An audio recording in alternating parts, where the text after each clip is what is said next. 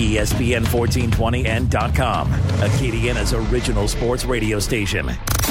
Great Scott! The Great Scott Show. And as they head into the final furlong, all of the other radio stations and radio hosts are left in the wake of a keen turn of speed by the Great Scott Show, the champion. With Scott Prather. Steal the show. On E S P N fourteen twenty and E S P N fourteen twenty dot com.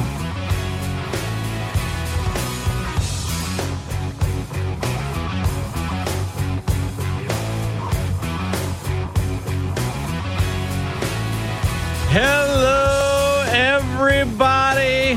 Good morning. Welcome into the Great Scott Show, the Great Sports Callers Open Think Tank. My goodness. My goodness. You alive this morning, guys? With the weekend that was, March Madness, it's it, it, it's it's just...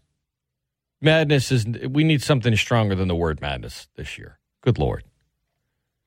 Absolutely insane. I mean, where, where do you, where do you even begin with that? Um, upsets galore. Every bracket is busted. There is not a single perfect bracket remaining anywhere. And we're not even to the Sweet sixteen yet. All of the, everywhere. From the brackets to the bets in Vegas to E S P N, C B S Sports, Fox Sports, Town Square Media, wherever your bracket filled out, there's no one in there that has a perfect bracket. No one. No one. No one even close. And why would there be? Oh, my God. We're going to dig into that. Cajun baseball and softball got coaches' interviews. The Saints. Roger Goodell pulling the old rug out from under him again. For a moment, for a moment Saturday, it looked like, wow, unbelievable. They heard the Saints' appeal. It made sense. It worked. They're not going to punish them for this COVID stuff.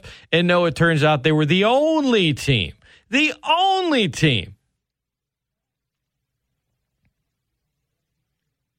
in all of the N F L to lose a draft pick for COVID violations, despite the fact that they never even had to shut down the facility, unlike some other teams.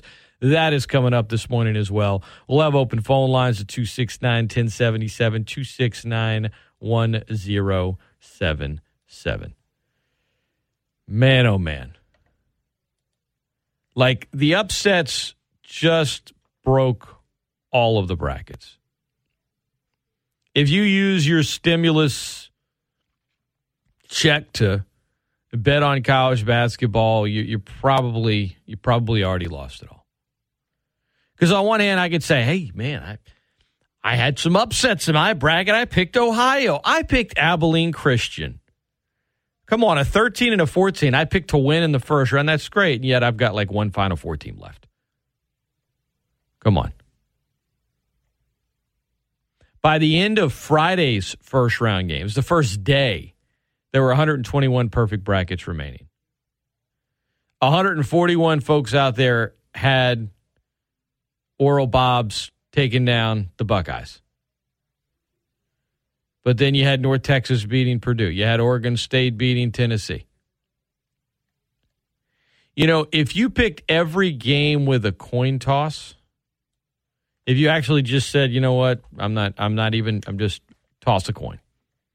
Not even going to try to think about it. Your odds of winning are still one and five hundred sixty-two quintillion, nine hundred forty-nine, no, five hundred sixty-two trillion, nine hundred forty-nine billion, nine hundred fifty-three million, four hundred twenty-one thousand, three hundred twelve. So essentially one in nine point two quintillions. That's actually better odds than one point nine two quintillions. one point nine two quintillions is when you actually just try to do the perfect bracket without tossing a coin. This is according to N C A A dot com, everybody. You have less than forty percent of the brackets online that still have a chance of picking the winner. And that's Gonzaga, which it was the overwhelming favorite, which a lot of us picked. I did as well, but I mean, I had to play in Purdue. They couldn't get out the first round. But based off of what happened this weekend, Nobody's safe. Nobody's safe. And it, it, and it and it's messing with my mind because we still have we still have eight games today. Eight. I mean, Oregon and Iowa, it tips off at eleven o'clock today. Oklahoma and Gonzaga, speaking of the Zags, they tip off at one forty. Abilene Christian, U C L A, Ohio and Creighton, L S U and Michigan. The Tigers look really good against the Bonnies. Colorado, Florida State, Maryland, Bama, U S C, Kansas. All of these still happening today. Messing with my mind. It's messing with my mind. I don't like this Monday thing. It's I'm supposed to have we're supposed to have a Sweet sixteen set, and yet you know what? Today and tonight, when I put it on and I'm sitting there and I'm watching college basketball, even though I've watched so much over the last couple of days, I need to start, you know, walking to actually get some blood flow in my feet, so I'm not just on the couch telling my kids to just leave me alone for a little bit while I watch college hoops. I'm not going to complain when I'm watching it later. I'm not. It's a beautiful thing. E S P N fourteen twenty, E S P N fourteen twenty dot com, and the E S P N fourteen twenty app. Because even, you know, even your your your schools like a Syracuse that you don't think of Syracuse as a Cinderella. I mean, technically they're not. They're Syracuse. But they're an eleven. Oregon State out of the Pac twelve. They're a twelve seed. They're moving on to the Sweet sixteen.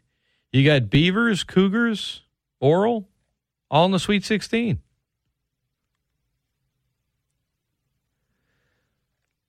Either Loyola Chicago an eight seed, Oregon State a twelve seed, Syracuse an eleven, or or or a two seed in Houston. Okay, one of those four is going to the Final Four. And can we all agree that Loyola Chicago should have been seeded higher, better than an eight? I mean, come on, guys. Did you watch that game yesterday? Sister Jean did. Ramble on. Loyola Chicago has won both of their games by double digits, and Illinois was a team that a lot of folks had either winning it all or playing in the national championship game. Now, I had Illinois getting bounced in the Elite Eight. Not in the second round to a team I'm rooting for in Loyola Chicago. But that game from start to finish on C B S yesterday, lunchtime, Jim Nantz and crew, it wasn't close. It was a clinic. It was a coach's dream, the way that game plan was executed. Looking up and down this bracket, I mean, what, what do you, what do you, what do you even say? Oral Roberts gets Ohio State in, in overtime, then gets Florida yesterday. Now they get Arkansas, who had a close game against Texas Tech. The Mean Green, okay, they're not going to the Sweet sixteen, but their win over Purdue, talking about messing up some brackets, my hand's up. A one, a three, a five, and a fifteen seed in the Sweet sixteen of the South region. And we still need Sweet sixteens in the West and the East regions. Those will be set by the end of the night tonight. Man. And then we got to wait all the way until Saturday for the next round of games. Yeah. I don't like it. Saturday, Sunday, Monday, Tuesday next week. It just, it just, it feels weird. And yet in the moment when you're watching these games, it always feels right. I, I forgot how much I loved March Madness. I forgot that. Forgot how much we love March Madness. At least how much I loved it. We really missed it last year.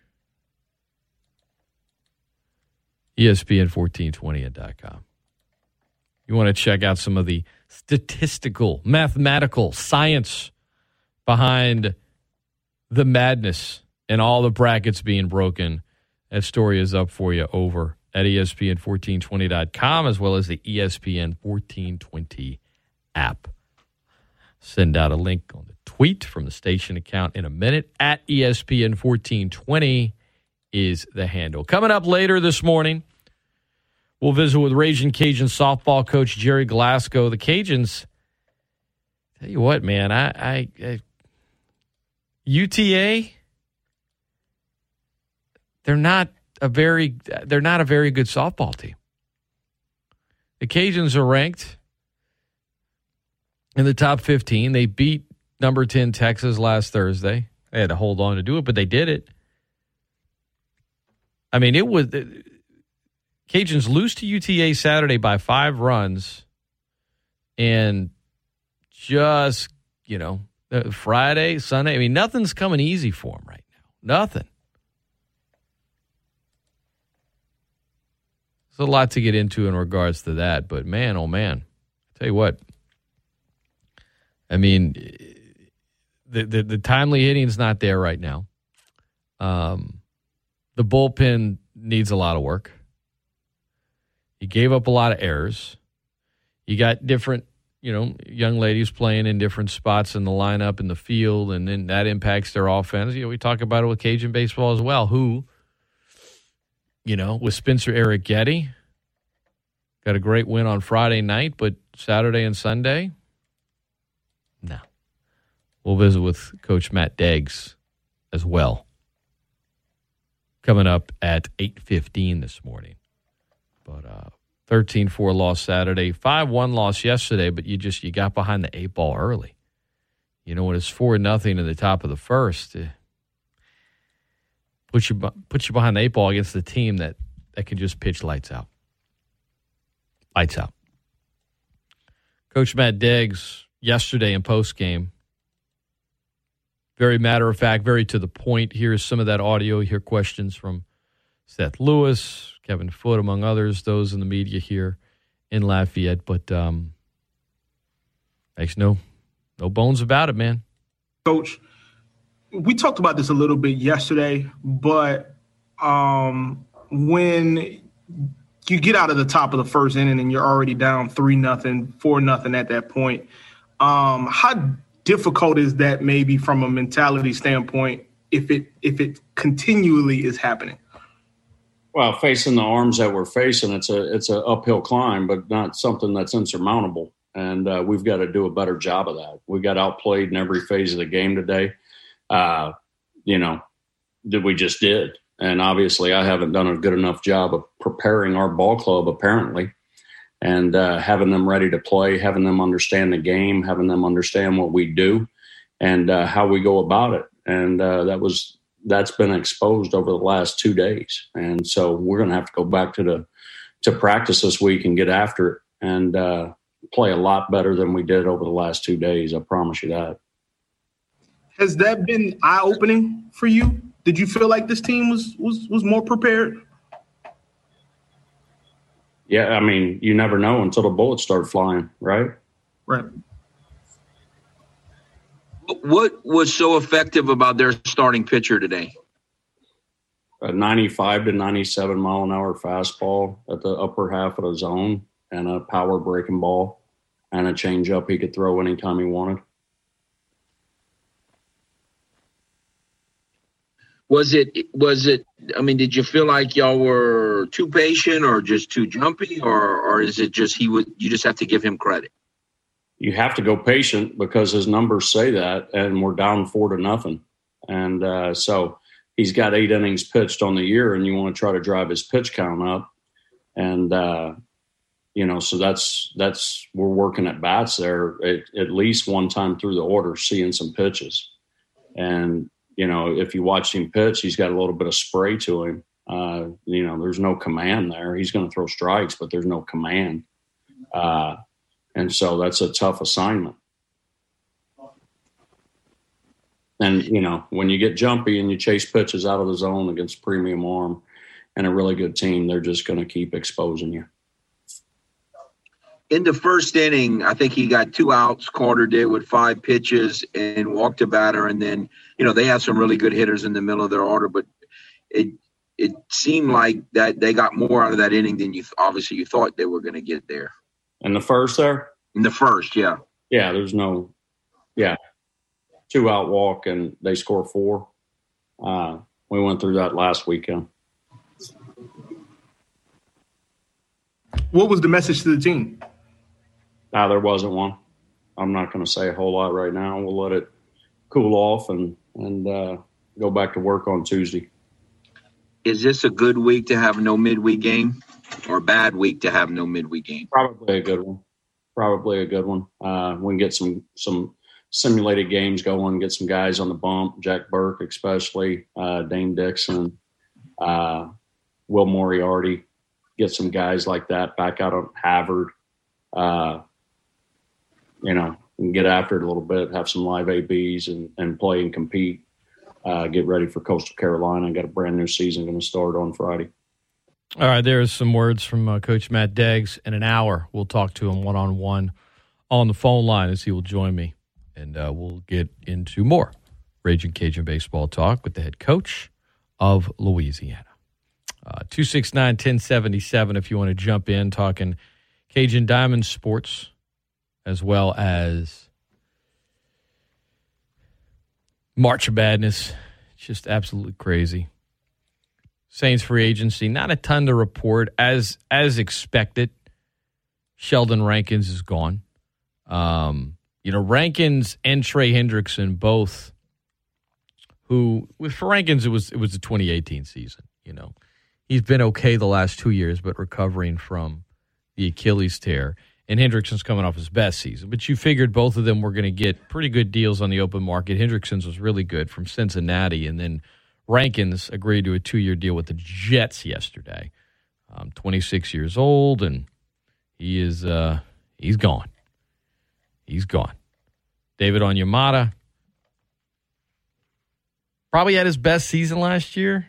He's going to need to have an even better one next season. And I think with Malcolm Brown being traded and Rankins being gone, don't be surprised if come pick twenty-eight overall in the in the draft in five weeks, the Saints go D-line. Don't be surprised at all. Go ahead and tell you that right now. We got more on the Saints, though, including the N F L and uh, what? Pulling the old okey-doke. The rug out from under the Saints. It makes no sense, and yet it's unexpected. Excuse me, it makes no sense, and yet it's completely expected. Yeah, we'll dig into all that and more. Gerry Glasco at seven forty-five as well. The Great Scott Show will continue right after this. Don't go anywhere. It's The Great Scott Show, sponsored by Suit Up, Suit Up, and the Listen Live player via the stream.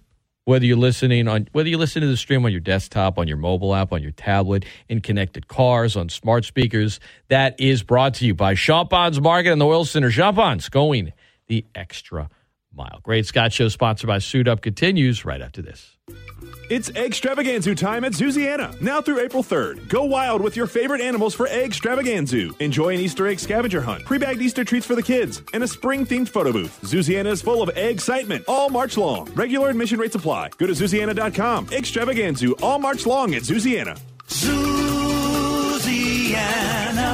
The most fun you can have in Louisiana. Come monkey around with us or we'll go bananas without you. Dell's semi-annual sale is the perfect opportunity for a significant business upgrade. Save up to forty-five percent on Dell computers built for business and powered by Intel Core processors. Plus, enjoy special pricing on Dell docks, monitors, servers, and more. All with easy financing options through Dell Financial Services. Speak to a Dell Technologies advisor today to find the right tech for your business with fast, free shipping. Call eight seven seven, A S K, D E L L. Again, that's eight seven seven, A S K, D E L L.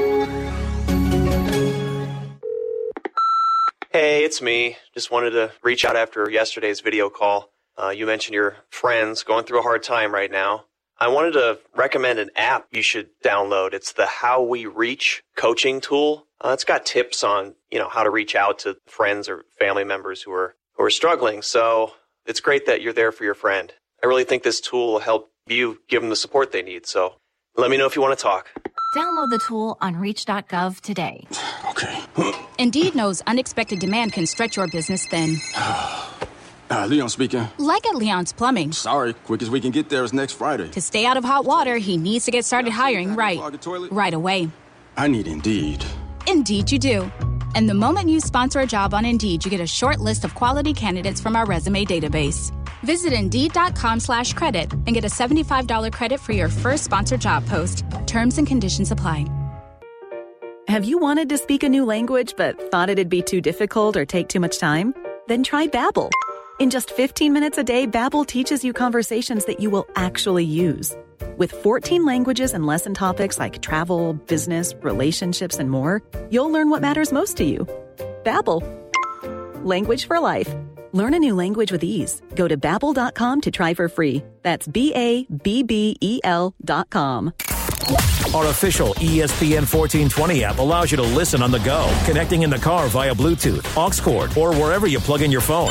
Use the app to read stories, hear our best interviews, and stay in the loop for all things sports, all directly from your phone. Manage your push notifications to receive the latest breaking sports news, important traffic and weather updates, local alerts, and so much more. Plus, you'll have the inside scoop when it comes to all of our awesome contests. And the best part? It's free and available now in the App Store or on Google Play. Get it now and stay connected with Acadiana's best sports leader, E S P N fourteen twenty. Every two minutes, a woman in the U S is diagnosed with breast cancer. And in that moment in time, her life changes forever. We're fighting alongside patients because we know one moment can change a lifetime. Hi, I'm Albert Pujols, first baseman for the Los Angeles Angels. And I'm Deidre Pujols. And we made it our mission to strike out slavery. Did you know that millions of people, many who are in vulnerable populations, are caught in this nightmare of violence, fraud, and coercion? And during a crisis like the pandemic, even more innocent people are at risk of falling victim to human trafficking. Sometimes we all take true freedom for granted. Freedom to live our life. The freedom to pursue our dreams. The freedom to watch and play baseball. But for far too many, basic freedom has been torn away, often violently and often targeting those most vulnerable among us. That's why we made it our mission to strike out slavery. And we're sending out an S O S, because freedom is worth fighting for. Join us. Join baseball fans. Join the fight against human trafficking. Go to strike out slavery dot com. Have you downloaded the E S P N fourteen twenty app yet? No. Why not? Just tap that app and hear E S P N fourteen twenty programming worldwide. Download the E S P N fourteen twenty app in the iTunes App Store or Google Play.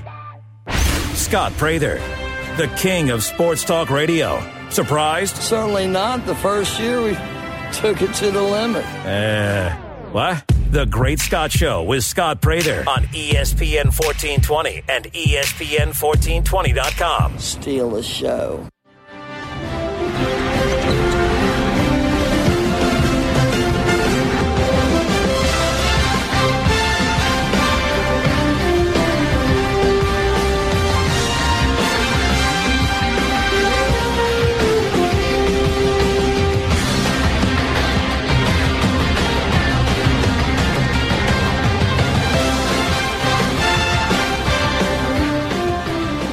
Emails. Welcome back into the show. I'm Scott Prather. It's the Great Scott Show, sponsored by Suit Up.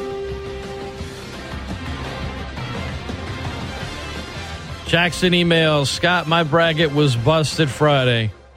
I decided instead of worrying about if I could still pull off a miraculous come from behind victory like some of these teams in the dance, I would simply sit back and enjoy. I'm actually considering not filling out a bracket next year. Your thoughts? Um, my thoughts are you can still fill out a bracket. Just don't fill one out expecting to win anything. We all do it. There's that sense, you know, when you go into a casino or something, maybe this is the night. Maybe this is the year one in nine point two quintillion happens, and I'm that what? That's never going to happen. Now, I know that's not what you mean, but you can fill out a bracket, just don't take it serious like it's going to win you something. And if it is having that strong of an impact, are you? If you're that, if you lie to yourself that much thinking you got a shot, come on. Go ahead and just, I guess, go ahead at that point and, and don't worry about it. But there were a lot of brackets that Friday were, I mean, by the end of the first day, there were only one hundred twenty-one perfect brackets remaining out of millions. That quickly ended on Saturday. And how many of those one hundred twenty-one were someone that filled out, you know, every conceivable one? Email from Jackson. This is a good question. Scott, with bots and the way technology is, how is it that no one can fill out a perfect bracket online by filling out however many brackets is necessary? Um, well, it, there's a number of reasons why.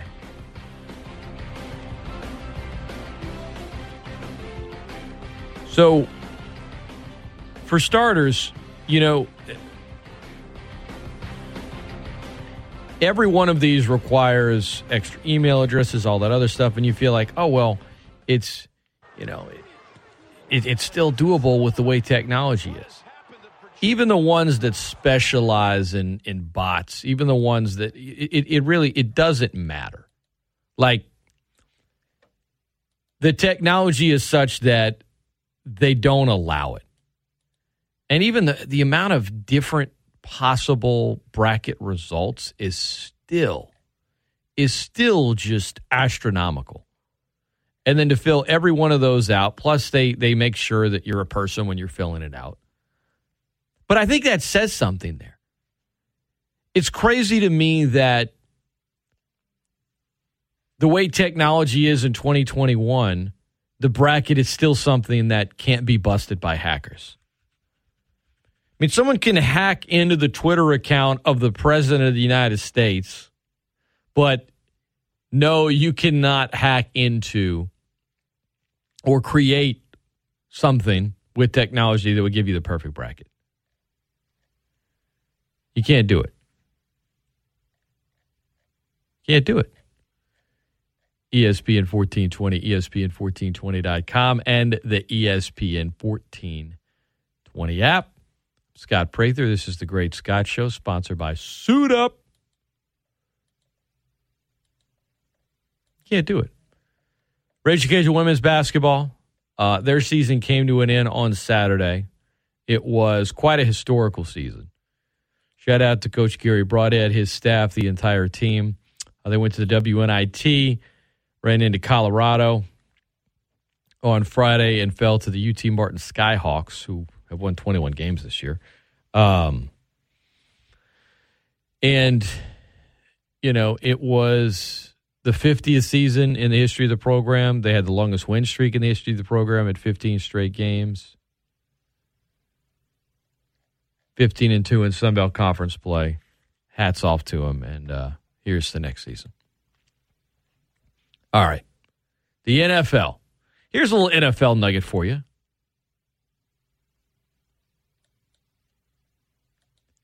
The N F L is planning a large, live, and in-person draft event in Cleveland coming up in, what, five, six weeks? April twenty-ninth to May first? The top prospects will be in attendance. Fans will be in attendance. Now, they're still going to be required to wear masks, but the N F L, who went all virtual last year with awkward Roger Goodell in the basement, in his what he called his basement, which was a set that they set up to try to try to normalize him in some way. Speaking of bots, it didn't work. Guy's just awkward and weird, and yeah. So now the N F L, which really wanted to crack down on COVID, is going to have a large and in-person event. In fact, David Gilbert, who is the Greater Cleveland Sports Commission C E O, said it will be the largest event in the city since the twenty sixteen Republican convention. It's a lot of people. Now, I get it. We're in a much different place than we were a year ago, one hundred percent. But it's, and the N F L says it'll use the draft to promote vaccines. Now, are we sure that everyone in attendance will have been vaccinated at that point? No, we're not. They're not, and there's no way for them to check that. And there's no way for them, apparently, that they're going to require that. Don't get me wrong. I got nothing against it. They want to hold a big event. Good for them. But the punishments for teams that committed COVID nineteen violations. I mean, you had the Ravens that had major COVID issues this year. Nothing.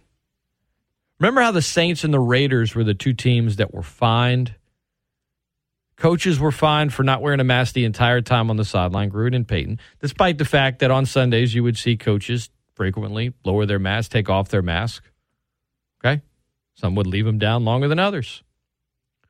But they were also the only two teams that were going to be docked draft picks. So the Saints had a seventh rounder taken away early in the season, or midway point of the season. And then months later, reports came out that they had an individual non-employee in the building, which was a violation, and therefore they were going to punish them even more. So Saints fans are sitting there, they're getting these compensatory picks, and they're like, uh-oh, how many of these are we going to actually keep? You figure the N F L is going to drop the hammer. And the N F L punishing the Saints initially the first time because, well, locker room celebrations without masks. And after that, you saw multiple teams around the league have, you guessed it, locker room celebrations without masks. Silence from the N F L on those, but let's hammer it down on the Saints. And then Saturday morning, Pro Football Talk reports that the Saints and the Raiders will no longer have to forfeit the draft picks that were taken away from them in the twenty twenty-one draft. So suddenly the Saints had their seventh round draft pick. Pro Football Talk said, the report was, according to a source, they're not going to be punished for it, which one was a shock and just felt like this doesn't seem like something the N F L would do. Not for not for this team, not for these teams, not in this situation. Look, there's no there's no hiding that Payton and Goodell don't like each other at all. Goodell pressured Tom Benson to fire Sean Payton after the bounty gain stuff. Pressured him, pressured him, pressured him. Tom didn't do it. Sean has done things publicly or said things that are basically like a, yeah, kind of the old finger to Mister Goodell. Let me wear this Goodell clown shirt underneath my button up. Let me, whatever it might be. Okay, they don't like each other. And and with that, you're like, wait, the N F L actually heard the Saints and Raiders appeal and they gave them their draft picks back? Huh? That was the report. And guess what? It was accurate. They did. Saints suddenly have eight picks in this year's draft, and they got that seventh rounder back, and they got, what, three compensatory picks. Oh, wow. For a second there, it looked like we might the Saints might only have three. So they get the, they get the draft pick back, and everyone's like, how is this even possible? Sure, you figured the appeals process was probably something as simple as, hey, you, you're taking this draft pick away from us, but here is evidence of all of these other teams doing the same thing multiple times. Why just us? Okay. That, that's what that simple in your head, right? One plus one equals two. This makes sense, so why not? Granted, it's probably a little more complex than that, but for a few hours, Saints fans are like, this is crazy. All right, let's do it. Cool. And then, no, actually, sorry, you appealed that, but guess what? You're going to have a draft pick taken away from you for the twenty twenty-two draft for COVID nineteen violations of twenty twenty. Well, yeah, but what about the appeals process? Yeah, but these are for other violations. What about the Raiders? Nah, we're we're going to maybe give them a small fine. We're not going to take away a draft pick from them. So now the N F L forfeits or forces the Saints to forfeit their sixth round pick in twenty twenty-two and fine them seven hundred thousand dollars. Okay.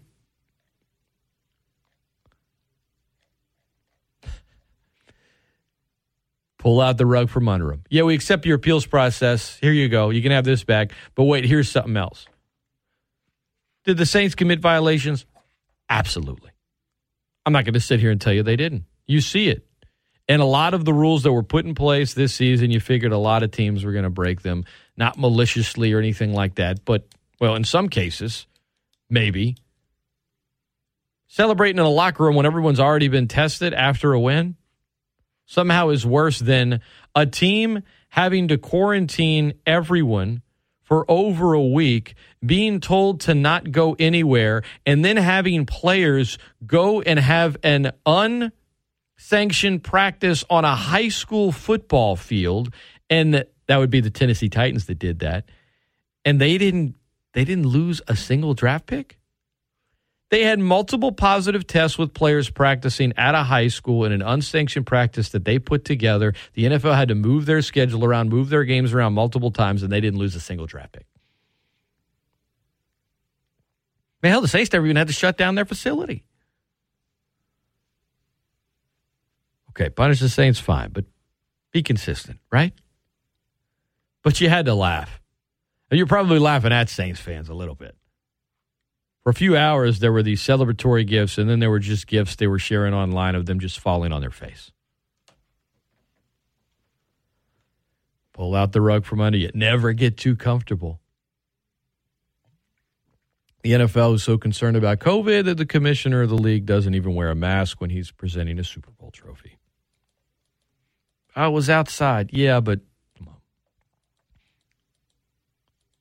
The look... It's a bad look. It's a bad look.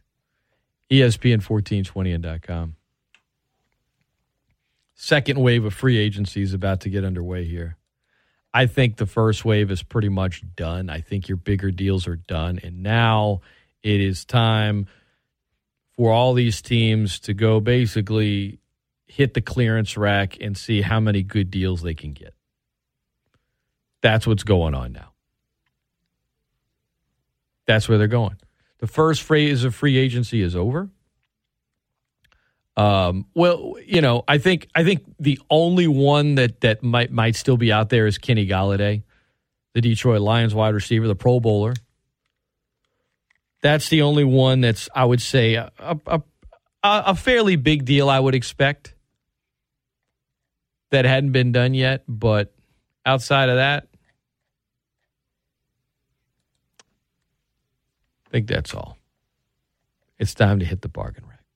E S P N fourteen twenty and dot com. two six nine, one oh seven seven, two six nine, one oh seven seven. It's the Great Scott Show, sponsored by Suit Up.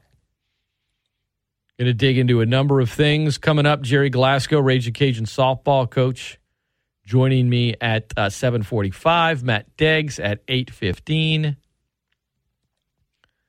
L S U in action today on the hardwood against Michigan, and eight versus the one. That's six ten tonight. You know, of all the games this weekend that were really memorable in college hoops, the L S U-Saint Bonaventure one wasn't. And it's not because L S U, I mean, L S U played well. Cameron Thomas, what, twenty-seven points? But it just wasn't very close. L S U led by nine at the half. You never really got the sense that the Bonnies were going to get into it. Shout out Saint Bonaventure. The, that's where my grandfather graduated from. But you never got the sense that that they were going to make a run. Um, there were there were there was so much basketball consumed. Some of the games are a little more forgettable than others. Like U S C beat Drake by what? sixteen points. I don't remember a single thing about that game. Um, Iowa's win against Grand Canyon. I mean, do you even remember anything about Gonzaga, Norfolk State? Did you even watch that? Gonzaga won by, what, forty-something? Colorado crushing Georgetown. You, it's easy to forget the games that really weren't very close. Abilene Christian over Texas, you remember that one. Actually had that one in my bracket. Not to brag about my bracket. I mean, my Final Four is pretty shot. It's pretty shot. But that was memorable. Their first, I mean, four years ago, they were the worst program in the country. Now you got a guy who didn't get a single minute on the bench. I love the hype guys on the bench. For Abilene Christian, as soon as the game ends, does the horns down. Dancing. But they beat Texas in that state? The two schools from that state, they Abilene Christian, who was one of the worst college programs in the country four years ago, now win their first N C double A tournament game ever against Texas, a game that had a wild ending that just felt like it was dragging on and on and on. And then Texas, oh, my God, they're going to escape. No, they're not. They decide to foul a guy with one point two seconds. I don't care what anybody says. It was a foul. Can't call that foul with one point two seconds. Eh, maybe not with zero point one seconds. one point two, absolutely. But if you start looking at games that were, you know, Houston's win over Cleveland State, Oklahoma State's win over Liberty, there there are, those are a few games that you don't really remember. At least I don't, from over the weekend. Villanova Winthrop, did that happen? But outside of that, there are a lot more memorable games so far in the bracket than forgettable ones. That's the truth. Even like, like a Florida State U N C Greensboro, not a great game, but it was tight enough for a little while. UConn, Maryland. Houston's win over Rutgers. That was a good one. Syracuse. The family affair. Buddy Boeheim now. Come on, Gramps, let's go get it done. I mean, Syracuse, they they are in a good spot right now. They can beat Houston. The only thing standing between them and the Final Four is Loyola Chicago or Oregon State. Loyola Chicago is going back to the Final Four. I, I, I, they they that they just look like a really, really good team right now. Arkansas, when they decided to just put together a hot run, their two-point win over Texas Tech. Obviously, Oral Roberts. Both of their wins. How can you forget them? North Texas upset win over Purdue. Yeah, sure, maybe they lost by Villanova two days later by twenty-three. There have been more memorable games thus far than forgettable ones, and that's saying something when you have that many games in a short amount of time, and we got eight more today. Oregon and Iowa tipping off at eleven. Gonzaga and Oklahoma at one forty. Abilene Christian and U C L A at four fifteen. Ohio and Creighton at five ten. Mention L S U going up against a one-seed Michigan at six ten tonight. That's on C B S. Colorado and Florida State. Maryland, Bama. U S C, Kansas. Got to program your mind. We've still got another day before the first two rounds are all wrapped up. Going to shift gears from the hardwood to the diamond. Rage Cajun softball coach Gerry Glasco, his team back from a Texas road trip where they split a pair against number ten Texas and then won two of three against U T A in conference play. We'll talk to him about the state of his team and much more. It's all coming your way. It's the Great Scott Show, sponsored by Suit Up. Gerry Glasco joins me next right here on E S P N fourteen twenty. Those big wireless companies try to lure you in with a new phone just to lock you into a contract. Not Simple Mobile. If you have a great smartphone you love, you can get a powerful nationwide five G network without the contract. Just text the word B Y O P to six one one six one one to see if your phone's compatible. Simple Mobile. Out with the old, in with the simple. Message and data rates may apply. Visit simplemobile.com slash privacy policy for privacy policy and the terms and conditions at simplemobile.com slash terms and conditions. Compatible five G capable device and SIM required. Actual availability, coverage, and speed may vary. five G network not available in all areas. five G upload speeds not yet available. Rexel is the place for electrical professionals. Rexel has everything you need for your next big job.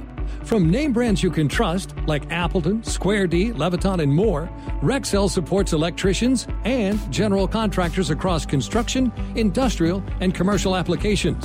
They also offer a unique range of automation solutions, ensuring all your industrial automation needs are met. Join Rexel at their brand new showcase counter, located at one oh five Derrick Road in Broussard, Wednesday, March twenty-fourth from eleven to one thirty for their Outdoor Demo Day event. Stop by Wednesday for your live product demonstrations featuring DeWalt, Panduit, and Light Efficient Design, exclusive clearance sales, giveaways, and more. We'll see you at Rexel in Broussard on Derrick Road, March twenty-fourth, or you can visit them anytime online at Rexel U S A dot com. My daughter is Marina. Marina has a rare form of children's eye cancer, retinoblastoma. Her doctor sent us to a specialist, and then the specialist sent us to Saint Jude. Within the first couple weeks of us getting here, I was just so scared. Like, I think the reality just hit me, and it kind of hit me all at once. I had started to cry, and her doctor came in, Doctor Brennan came in, and just didn't even say anything, sat down beside me, and, like, hugged me and held me while I, like, was literally sobbing. And she just said, it's going to be okay. We don't have to worry anymore. The treatment worked, and we've saved her eye. This place has been such a blessing for us. There's no way we could have paid for treatment back home if we had to. We can come here and we can just solely focus on taking care of her and helping her heal. finding cures, saving children. Learn more at st jude dot org. What is dedication? I am the father of a nine-year-old little girl and a six-year-old little boy. And I find fatherhood both relentlessly challenging and relentlessly rewarding. My daughter is biological and my son is adopted. I love them both so much. From the morning when you wake up to putting them to bed at night and every moment in between, it really is so special. And boy, is it exhausting.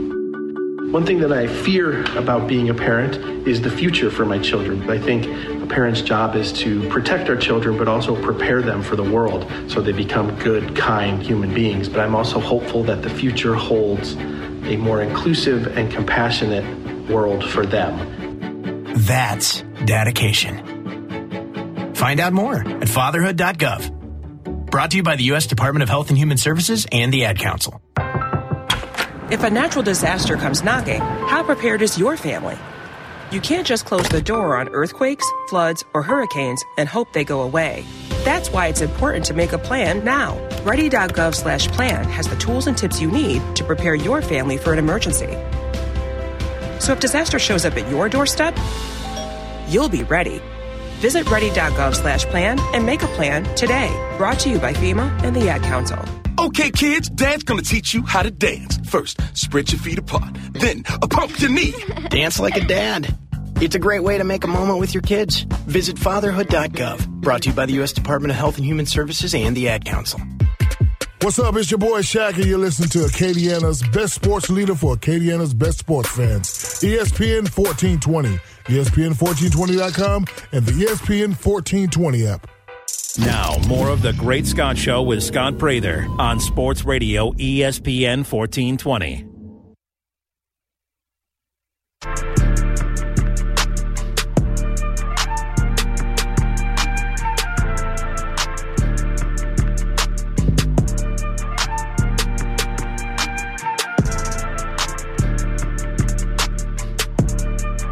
Welcome back into the Great Scott Show, the Great Sports Callers Open Think Tank, coming at you on a Monday morning. Great Scott Show sponsored by Suit Up. Joining me now, head coach of the Raging Cajun softball team, Gerry Glasco. Good morning, Gerry. How are you?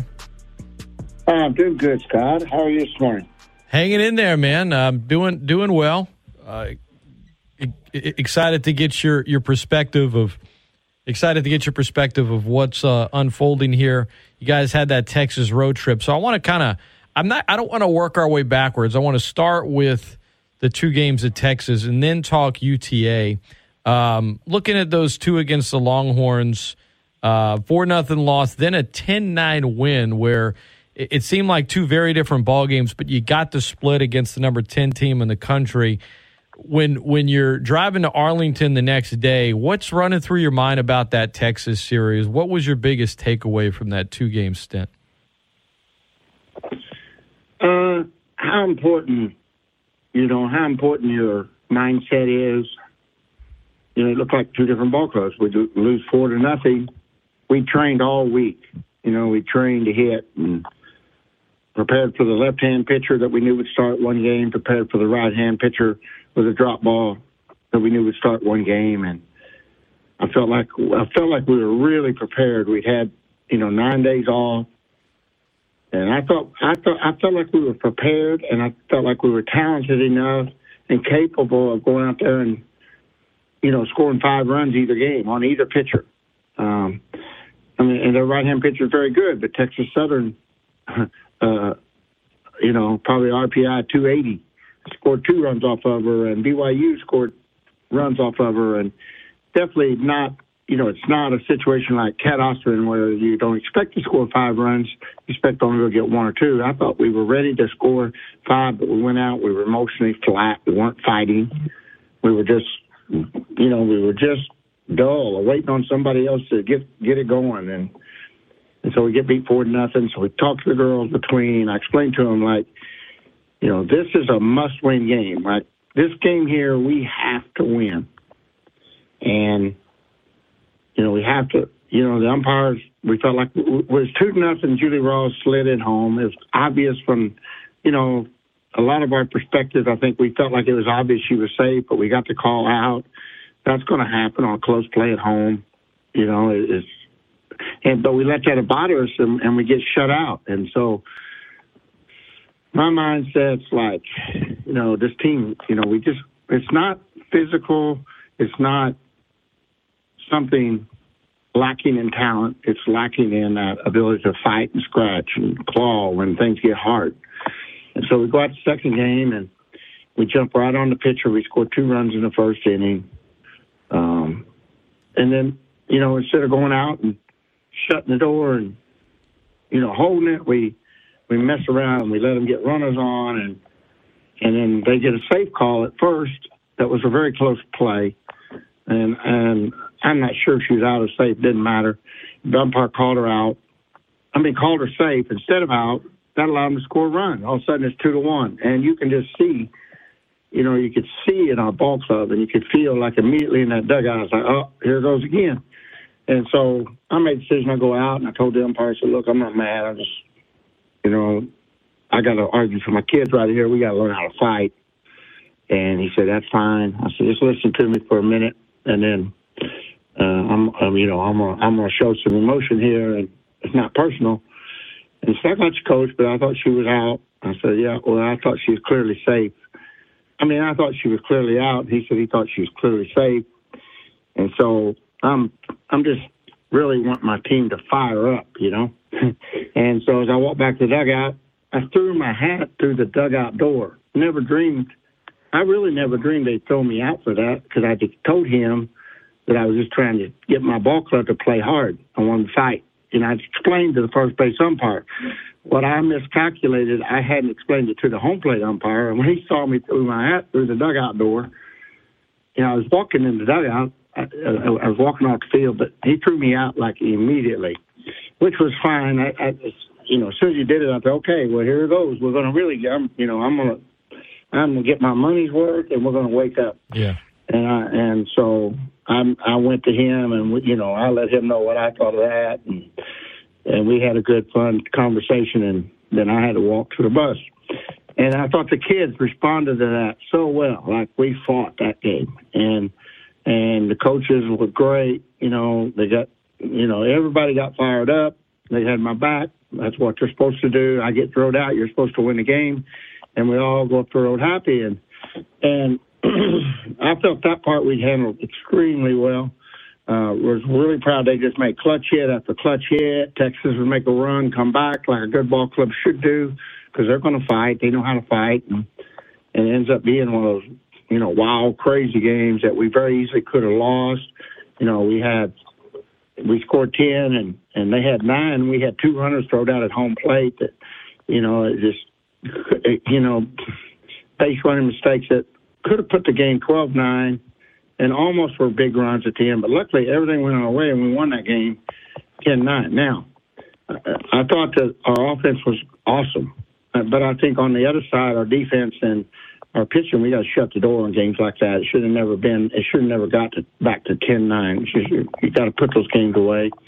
But going up the road to Austin, what I was thinking was, man, this team, this team has a lot of talent. If they could ever put it together, and if they can ever learn to fight, like just just quit thinking about everything around them and fight, fight with everything they got. And so that was what my thoughts were going up the highway. And you mentioned the word fight. Uh, I think you mentioned the phrase mental toughness a, a minute or so ago. Is that the aspect of this team that you want to see the most growth in, or do you want to see the, I guess, you want to see more of, if that's a fair question? Well, that's what we're lacking. You know, we're lacking mental toughness, and we're lacking in that perspective of, I got to get this team going. All nine players have to be wanting to get the team going. And right now, you know, we're looking at each other, and we're like wanting somebody else to spark it. And if all all nine players got to be thinking they're going to do it, They're going to do. They're going to get the team going and get it sparked, and and it'll take off. We just this team doesn't understand yet how good they are. They don't understand yet the talent they've got, And, and and in fact, you know, as long as we don't understand that, we're not a real good ball club. We're not very good at all. One of the, you know, one of the most talented, underachieving ball clubs that we've had uh, that I've ever coached in college. At this point, if I was given a really good grade, but that's not fair to them because we're only what twenty-one games in the season. I've got fifty-six games with them. At the end of the season, at fifty-six game mark, I believe this team, without any doubt, is going to be a really good ball club, and they will know how to fight. They will know how to overcome adversity, and they, they will be a dangerous ball club in the regional. Now, if they don't, that's on me. That's not on the girls. That's on me. That's my responsibility. And, and as of right now, if I was giving myself a grade on that, I've got to give myself a really poor grade because I don't have them where, where they need to be, and that's That's that's on me as well. That's not on the girls. It's you put a team together, and you know when I got here, it was what it was. The adversity of the program, we put together, you know, a, a, a good ball club that first year just out of what we had. When we brought in one kid from, you know, one transfer in, and we scrapped it together, and that was a, that was the opposite. That was like one of the least talented teams I ever had. But one of the most overachieving teams I ever had because they really fought hard and they really knew how to just scrap. So they ended up forty-one and sixteen that year when most, you know, if they'd played with the same dynamics that we played with mentally this first th- third of the season, you know, they would have probably been thirty and twenty-eight.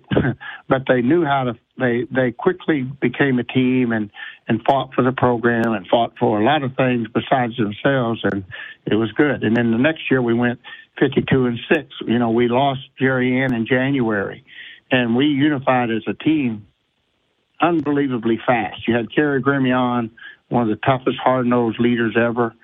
And that team was, you know, when they started playing on the first day of season, two weeks after we buried Jerry Ann, they were immediately a great ball club, a fighting, hard-nosed ball club. Um, this team's, and then last year was, you know, we were good early. We we were good early. We we fought enough battles right off the bat. We were eighteen and six last year, and we felt really good because we, you know, we had won against L S U, won Oklahoma State, won Texas. Now this year, we're two and five in those games that you have to you have to split in to get that regional seed. We're two and five right now. The the regional is not coming our way. We're going to go on the road in the regional. That's really a good thing. It's not when you're a coach. You don't want to. I'm not going to burden my ball club and bog them down with putting pressure on them every single day. You got to win every game for us to get a regional. Um, th- that doesn't work well. Because you'll mentally be exhausted by the end of the season and you'll mentally be wore out. What we got to accept and be accountable for, uh, me as a coach and them as players, is that I've not got them ready.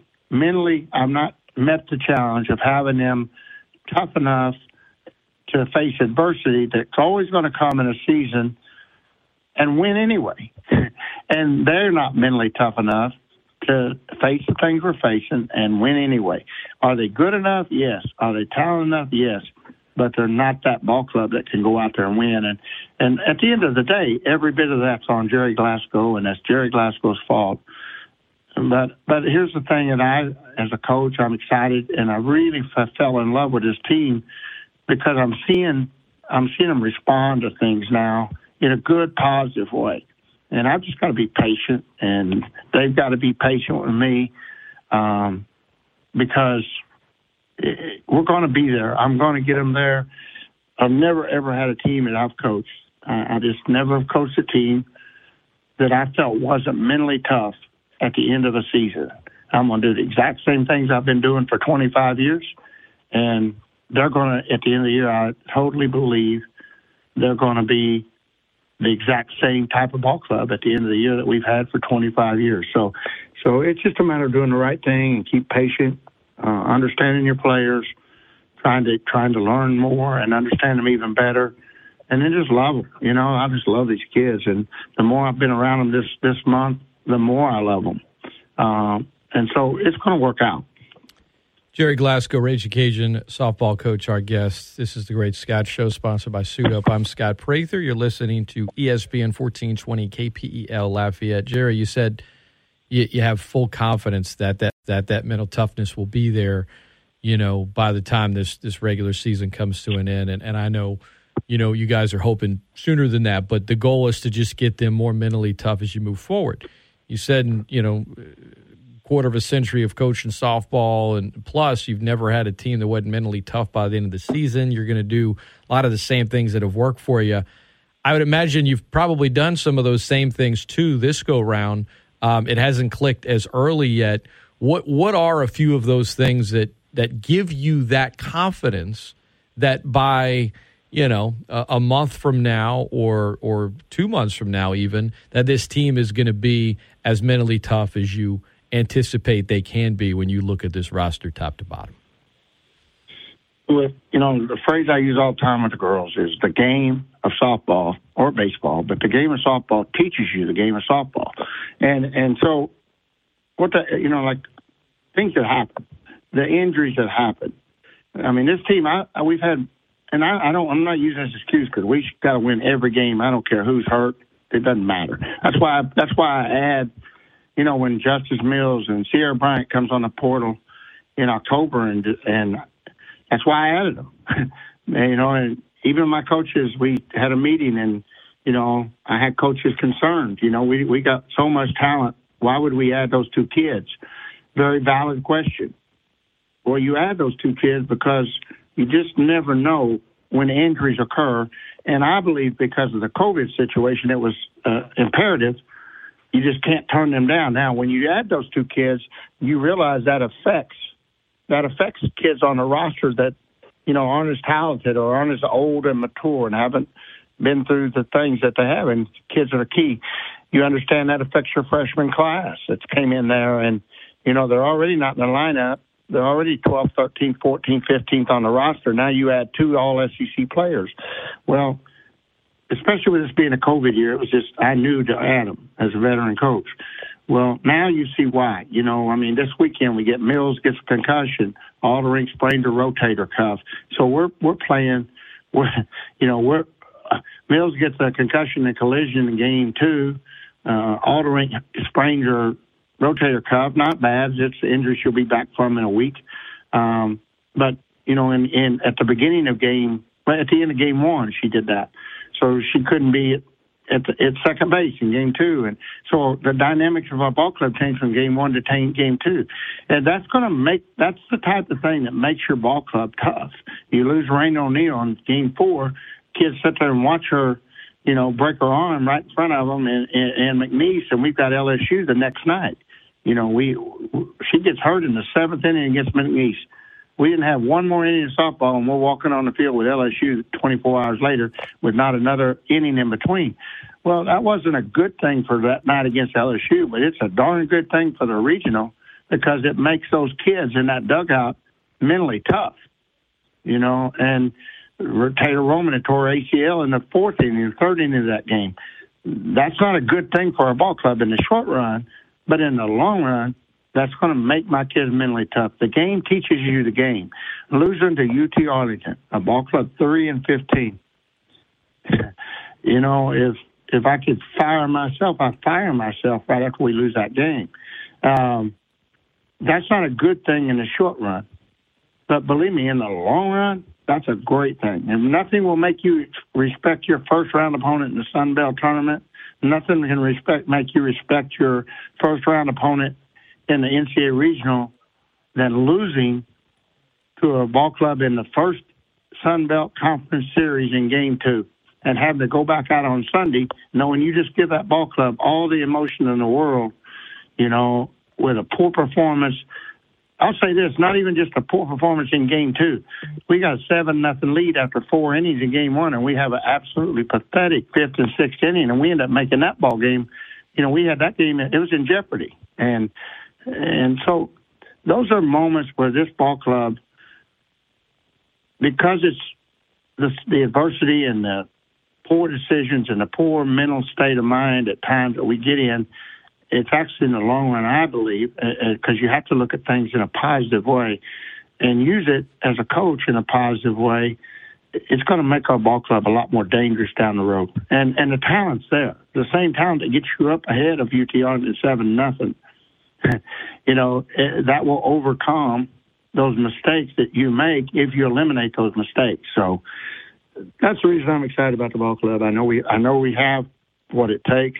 I know we're a long ways from being where we need to be.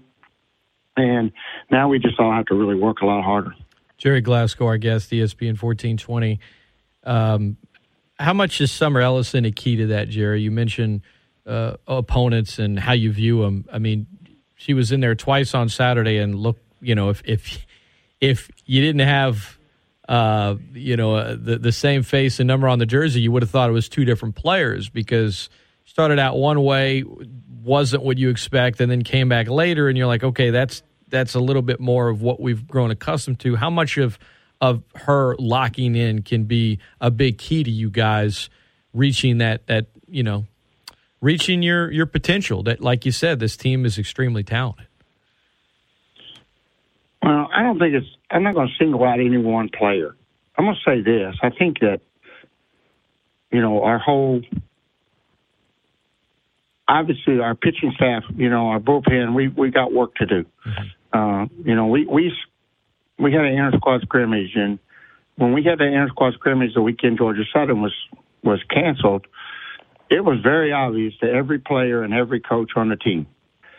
We have a really serious problem because we got a lot of players. You know, Kerry Boswell was nine and oh for us two years ago, and she struggled on the mound that day. And, you know, Casey Dixon, a very talented pitcher, and was nine and three as a freshman, and she's struggling on that mound as a fifth-year senior in a game like a U T Arlington that she dominated as a freshman. So me as a head coach, it's been eye-opening, and and I realized, like, it's time to really – I've got to get involved with the pitching, and I've got to get involved with the bullpen. And, you know, that's going to be a priority over that next – the next – thirty to sixty days is I'm going to have to get really involved with the pitching part of the half of the game. And, and, and, you know, maybe that's my fault for letting it go too long. Um, but that's, that's, that's where we're at. And I don't, I don't think it's Summer Ellison at all. Um, I think she's accountable for part of that. I think Casey Dixon, Kerry Boswell, Kendra Lamb has been really good, but, you know, Kendra's thrown one pitch. Well, we've had her for three years. I think by the third year, her changeup should be perfected. So as good as Kendra's doing, I'm going to hold her accountable that, you know, we can be so much better and we should be so much better uh, in, in the near future. And and so my job as a head coach is, is to recognize that, address it, and that's that's the thing type of thing that, that's going to make us better come May. And now that, I, you know, I, I, I made a, a move yesterday to get more involved with the pitching after game two. It was obvious.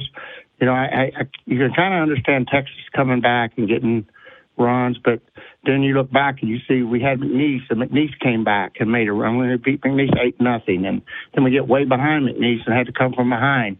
And, and there's a pattern set in here where we just aren't consistently nails tough. And one thing I tell you is, like, we've not had we've not had one injury in the bullpen. We've had injury after injury after injury yeah. on the field, so it affected our defense. Our defense has been terrible. We've made many, many, many errors. Okay, but when you look at the situation, you know, you're moving your right field there. You're moving. I mean, we we have people at first base that never practice first base at times during this first twenty games, twenty-one games. I can kind of understand that, but we've not had a single injury in the bullpen. So we needed our bullpen. I think we could have. We had a seven to nothing lead on game one at U T Arlington. I think we should have closed that game out eight to nothing. We end up making it like a seven six game or seven five game. I can't remember the score, but I know we let it be way too close. And then we get blowed out. We get blown out in game two with that All-American fifth-year returning pitcher that's healthy and not hurt. And and that's not – so I don't think that it's a one-person problem. I think it's a program problem. And then the program problem is responsible by Gerry Glasco and one person only, Gerry Glasco. So that's on me. That's not on on Summer Ellison. So yesterday, Summer Ellison was brilliant. I mean, she had one hit going into fifth inning, and that was a ball that hit our third baseman dead straight in the glove, right between her legs. I mean, I don't know how in the world they scored it a hit. I thought it was an error all day long. And and she pitched around that good, and then we we made an error at shortstop. I wouldn't trade Alyssa Dalton for anybody in the country at shortstop, but she made an error. And and that's how they even scored a run off Summer. I thought Summer was absolutely brilliant yesterday. Uh, I think she'd given up two legitimate hits when they tied the game up two two. And then Kendra Lamb came in, and she was brilliant yesterday. So I th- we got it now. We understand. And moving forward, we will make some real big adjustments. And, and I think you'll see Summer Ellison be a lot more effective down the stretch. No doubt. And, and I, to be clear, I wouldn't. Uh, trying to insinuate no, no, that, I, I that she was uh, that that that she. I mean, when I say key, I mean kind of for the latter reasons you were mentioning in terms of just how good she is. You know, conference pitcher of the year um, in twenty nineteen and, and All American and all that. But um, but look, it, it, like you said in closing, you really like the talent. You love your team. You love these girls. And um, while you guys still figure some things out, there's games to be played on the field, on the diamond. Excuse me, and. Um, You know, with conference play here and coming off of this weekend, there's still a lot of softball in front of you guys, Gerry. Yeah, you look back at last year. You know, Houston Summer, she was eleven and one last year at the end of twenty-four games and played tough games. And you look right now, and she's like four and three or five and four, and she's healthy. It, that's that's on coach. That's on Coach Glasco, and so I accept that challenge and that responsibility. And I, I have, there's nobody I'd rather have in my uh, bullpen to finish this Sun Belt season and go into regions with than a proven veteran, hard-nosed, mentally tough Summer Ellison. And she's all the things that I've said we got to become as a ball club. You watch her in the circle, she's those things. Now, I'm going to jar her. I'm going I'm going to jar her a little bit, and we're going to shake her up a little bit. We're going to, you know, we're going to get, we're going to get. We've all been woke up. She's been woke up. I've been woke up. I think she and I are on a very clear path, uh, and we have a clear understanding of what we got to do at this point. So um, that's things that we'll start to work on as soon as I get back in town. So. Coach, Coach Gerry Glasco has been our guest. Uh, Gerry, I always appreciate you joining me on Monday mornings. I always appreciate your transparency, and uh, I know the uh, the fans of the program do as well. Uh, best of luck this week. Look forward to talking to you again on Monday, and uh, safe travels in the meantime. All right, thank you. Thank you. That is Raging Cajun softball coach Gerry Glasco. It's the Great Scott Show, sponsored by Suit Up. For those of you listening live on the stream, whether it be on your desktop, on your mobile device, via our mobile app, or in connected cars and on smart speakers, all those places you can hear us, guys. That's brought to you by Sean Pond's Market and the Oil Center. Sean Pond's going the extra mile. Quick break. When we come back, one diamond sport to the other, from softball to baseball. Head baseball coach Matt Deggs joins me after this. It's the Great Scott Show. Don't go anywhere. Insurance claims must be properly documented. Having the right attorney can make all the difference in the world. Spencer Callahan is the one to see. Call four six five, two three two three. Primary office in Baton Rouge. Need guidance in a legal matter? Turn to the E S P N fourteen twenty legal authority, Glenn Armentor. What to do in case of personal injury is a list of do's and don'ts on our website related to accidents on the road and on the job. Free legal guidance from the Glenn Armentor Law Corporation. It's easy. Go to E S P N fourteen twenty dot com and click on the legal authority. One of the biggest reasons people don't call an attorney when they've been injured through no fault of their own is the stigma. What will people think? Lawsuits are for people trying to make a fast buck, right? Wrong. Lawsuits are for medical bills, lost wages, and to cover real damages. Remember, there's nothing wrong with calling a lawyer. In fact, it's your right. This message has been brought to you by the E S P N fourteen twenty legal authority, Glenn Armentor. For free help with your legal matter, go to E S P N fourteen twenty dot com and click on the legal authority. Announcer is a non-attorney paid spokesperson. Brrr, bodega, bodega, bodega, alpha and omega. Siamese sailors sell celery sandwiches. Sawing-a-bada, serving platter. Hey, Jamie. Yes. Uh, did uh, did you want to try reading that line on the script there? Oh, yeah. Let's see. Uh, you could save big when you bundle your home and auto with Progressive. That one? Yes. Yeah, no, I'm just not warmed up yet. Shouldn't be long. lie detector test. Indecent. Bundle your home and auto with Progressive today. The marmot mangled my mushy pork pancake. Progressive Casualty Insurance Company and Affiliates. Before you move in and start making a lifetime of memories, there's something you should remember. The value of working with a realtor. A realtor is more than an expert in the field who abides by a code of ethics. A realtor is your neighbor and your ally. Someone who puts your agenda ahead of theirs. Someone who understands your dreams and has the expertise to make them a reality. Finding the right place starts with you and a realtor and the doors we open together. Realtors are members of the National Association of Realtors. That's who we are. What's the quickest way to add value to your home? Increase curb appeal. Install a new garage door. It has a huge impact on your home. Let Overhead Door Company of Lafayette help you envision what a new C H I garage door will do for your home, not only for looks, but for security and peace of mind. Call three three seven, eight three seven, nine two two six now, and Overhead Door Company of Lafayette and C H I Overhead Doors can add the architectural accent to increase your home's curb appeal. Overhead Door Company of Lafayette, three three seven, eight three seven, nine two two six. Call now. Businesses that run like clockwork establish routines they trust. That's why over a million companies rely on Cintas. We'll help you protect employees and customers with essential safety supplies, inspect your fire protection systems and devices, hygienically launder your uniforms, and keep you well-stocked with the leading hand sanitizers and disinfecting wipes. Learn how Cintas can help you open your doors with confidence. Oh, I'm ready! Visit Cintas dot com and get ready for the workday. This is Louisiana Ragin' Cajun head baseball coach Matt Deggs, and you're listening to Acadiana's best sports leader, E S P N fourteen twenty, E S P N fourteen twenty dot com.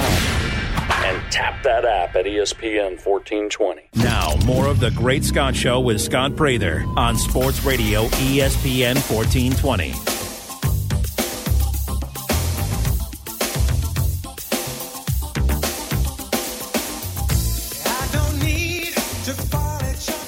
Welcome back into The Great Scott Show, sponsored by Suit Up. Joining me now, Ragin' Cajun baseball coach Matt Deggs. Um, Matt, I- I'm going to start with a question that doesn't have anything to do with what we're going to talk about moving forward, but when you played college ball at either Alvin Junior College or Northwood, did you guys have walk-up music back then like the guys do today, or was that just not even a thought? No. That was not a thing back then. Uh, we didn't have it. Uh, I think the first time I ever saw that was uh, the Aggies in like eighty-eight, eighty-nine, something like that. But we did not have that, no. Is there, I mean, look, you're you're an old school guy. You said as much. Do you like that stuff, or is that just kind of like, are you indifferent to it? Like, is it just kind of background noise? No, I like it. I, uh, If I had one, it'd be bad company by bad company. All right. All right. I'm going to have that queued up next week when I bring you on out of the break. Make sure I've got it ready to go. But uh, I, I, I kind of dig it too, man. Now, you can always, I feel like you, you learn a little bit on the outside about a player, but for some of the guys, it's like, are they, are they, are, okay, they're a jokester. Okay, this gets them fired up. It's intensity. But it's a little bit, it says a little bit about each of their personalities. I, I kind of dig it as well. No doubt. No doubt. It gives you a little insight as to who they are. I honestly don't hear them. I couldn't name one of them. Uh, I, I don't hear uh, anything. And I'll get a question when I get home or whatever. Do you like so-and-so's walk-up song? Honestly, I've never heard it. If it's not bad company, then it's just bad company. Get it out of here. Coach Matt Deggs, our guest, E S P N fourteen twenty. Um, Coach, I want to start with the weekend and, and kind of work from um, from Friday up until um, yesterday. So let's start with Friday night, because uh, I talked to you after that game along with Spencer Arrighetti. And, um, you know, Friday, I know you said that there were some pop-ups and other things you wanted, but overall it seemed like he really established some dominance on the mound, and a lot of the things that I think you would want to follow did. It seemed like Friday night a lot of things were clicking for you guys. Yeah, I think if you look, really, it was a huge week for us coming in, uh, coming off an oh and four tough, tough road swing. Uh, and it started at Nichols, and because that's traditionally just a very, very tough venue. Uh, and we were able to find a way to win a ball game there, and it carries over into Friday night. Obviously, it it starts with the guy on the mound. You know, if you look back at some of our best played games this year, the common theme is Spencer Arrighetti's on the mound, and so it starts right there. And it, in my mind, the two best games we've played is this seven to two win against La Tech, and if you pay attention to what they're doing right now, it's pretty good. Uh, they've beaten Arkansas, Ole Miss, just swept Tulane, uh, all in a row. And so that's a really big win for us right there. And then uh, Friday night was a was a great win that uh, was really wanting us to carry over into the rest of the weekend. What what, how, what is he like when you're doing um, when you guys are you know simulating a game in practice? I mean, is he he so he seems to be so calm and low key when we speak to him. I mean, obviously you can kind of see some intensity kind of bubbling on the surface, and then when you watch him on game day, it's different. Is he does he change a little bit when he's under the lights, so to speak? I know not every game is at night, but you know what I mean. Or is it kind of the same thing when, when you guys are doing it in practice?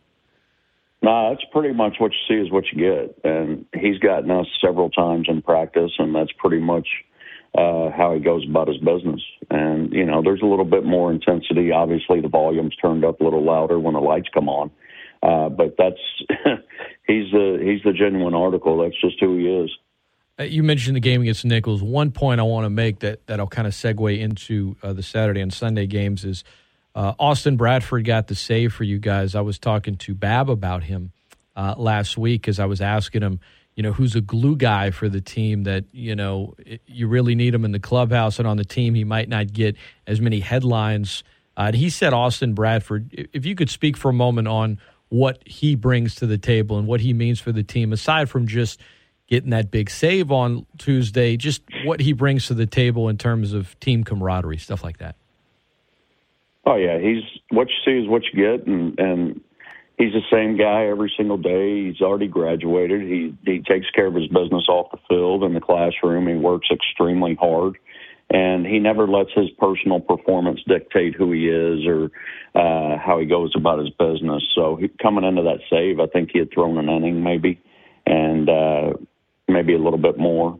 And he just went about his business, same guy every single day, and, and uh, deserved that opportunity and went in and made the most of it. Coach Matt Deggs, our guest, E S P N fourteen twenty. Saturday and Sunday, Coach, uh, a common theme early in the game. You guys got behind the eight ball early. And um, you said want to clean it up. No errors on the stat sheet on Friday, but some early ones the last two days. How much more difficult does that make the rest of the game when you're facing a team like T C U that can that can pitch the way they do? It's extremely tough to, to fall behind the eight ball like that, and and then face. Let's just look at Saturday. A lefty throwing ninety-four with eighty-four mile an hour slider, and uh, and then yesterday probably as good arm as we've seen. Uh, the Ray kid, he's up to ninety-seven, and uh, with a really really good power hook and and, and just a wipeout changeup that he had command of for the lefties, uh, and so it, it makes that that mountain a little bit taller to climb. Not not that it's insurmountable, and. Uh, my expectation is that we would be able to chip away and find a way back into those games because that's what really good teams do. And so if if one part of your game falls or falters, the other side's got to pick it up. And that's something that we're yet to see. I remember talking to you last month uh, after the series at Tulane on Sunday night, um, and I said, you know, I think I asked you, did you learn something new about this team? And you said, look, there, you can practice and, and and simulate a lot, but until the bullets are flying, you don't know. Fast forward to a month later, is there there's something you've learned about the team here over the last week that you didn't know? Not really. Uh, you know, I, I think the, the biggest, uh, you know, the, the thing that, that really stands out are the inconsistencies. And that's something that's got to become more consistent in all three phases. Uh, and, and that's something that we've got to continue to work on. If you just look at T C U over the last two games, they beat us at our own game. And what I mean by that is they filled up the strike zone. They got after the routine play. They made some great plays. And then they were very, very productive offensively. And then when they had the kill shot, they took it. And you know, let's let's look at the running game. Yesterday, they still four bases. They're able to execute bunts. Uh, they run the ball out of the ballpark when it matters. And all of these things are components of our game that we just have been inconsistent at. Um, E S P N fourteen twenty and dot com, you said that uh, there was not a message to the theme yesterday. You were going to kind of let it simmer, sit on it, reflect, and, and then talk with them on Tuesday. Uh, after having a night to kind of sleep on it and the next morning, do you feel anything different, anything come to mind uh, that you, you maybe didn't feel or were feeling yesterday after that loss? Because I know, you know, in the heat of battle right after a game, sometimes you got to kind of step away a little bit and look at things. Right. I don't like getting outplayed at our game. And that's exactly what happened to us yesterday in all three phases. And th- to me, that that's, that's just not something that's acceptable. And so we'll continue to work. I don't know that a lot has to be said. Everybody went through it. And uh, this is a great opportunity this week to work and get better and get ready to start a brand new season on Friday night against Coastal. Yes, Sunbelt Conference play getting underway against the team that won a national championship just five years ago. Uh, what's the what's the practice layout this week, Coach, and the approach with no midweek games as you guys get ready to play four against Coastal beginning this Friday? Well, first, we've got to have cooperation with the weather. And uh, looking at the forecast, you know, it's going to be kind of hit and miss. And uh, so I, what I would like to do is play. And what I mean by that are simulate games Tuesday, Wednesday, and have a great pregame practice on Thursday and get ready to go. Get some guys out there that may not have thrown a bunch and get some guys some A Bs that need them. And uh, just continue to work to master our game. Yeah, it's it's a lot different when you have to go in the indoor uh, than whenever you get to, to to practice on the field, and for obvious reasons. But speaking of, of Russo Park, uh, the layout of it, right? It's different than it was a few years ago uh, when you were an assistant coach. And now in your second season as head coach here, you, you referenced it on Friday night about trying to catch every pop-up that goes up. H- how much have you had to adjust to it? And from a baseball standpoint, from a fan that might not understand it, just when the aesthetics of a ballpark change and the layout change, how much does that impact the game itself and, you know, getting the guys prepared for it, if you will? Well, it's very subtle, right? And and so you, you, you have to be out there every day or at least had a history with it. And, and obviously we've got one of the top stadiums in the country and you wouldn't change a, a thing about it. Uh, but what it's created is some some uh, some jet streams and and then some swirling winds. And so you have to understand that if there's a north wind, uh, it's going to swirl and it's going to push everything back into play. And you can't overrun a pop-up. Uh, you can't drift on a ball to the outfield. And even with south winds, where it, where it appears to be blowing in from center, it might be actually blowing out to right center. Uh, so there's just little nuances that, that you, you know, you need to use to your advantage uh, whenever we're playing at home. Coach Matt Deggs has been our guest, and um, appreciate the time. As always, Matt, uh, the Louisiana Raging Cajuns welcome in Coastal Carolina. Four games now. Three of them are conference games, Friday, Saturday, Sunday, and then Monday. A week from today, they have a uh, matinee, Monday matinee, eleven a.m. for a fourth game.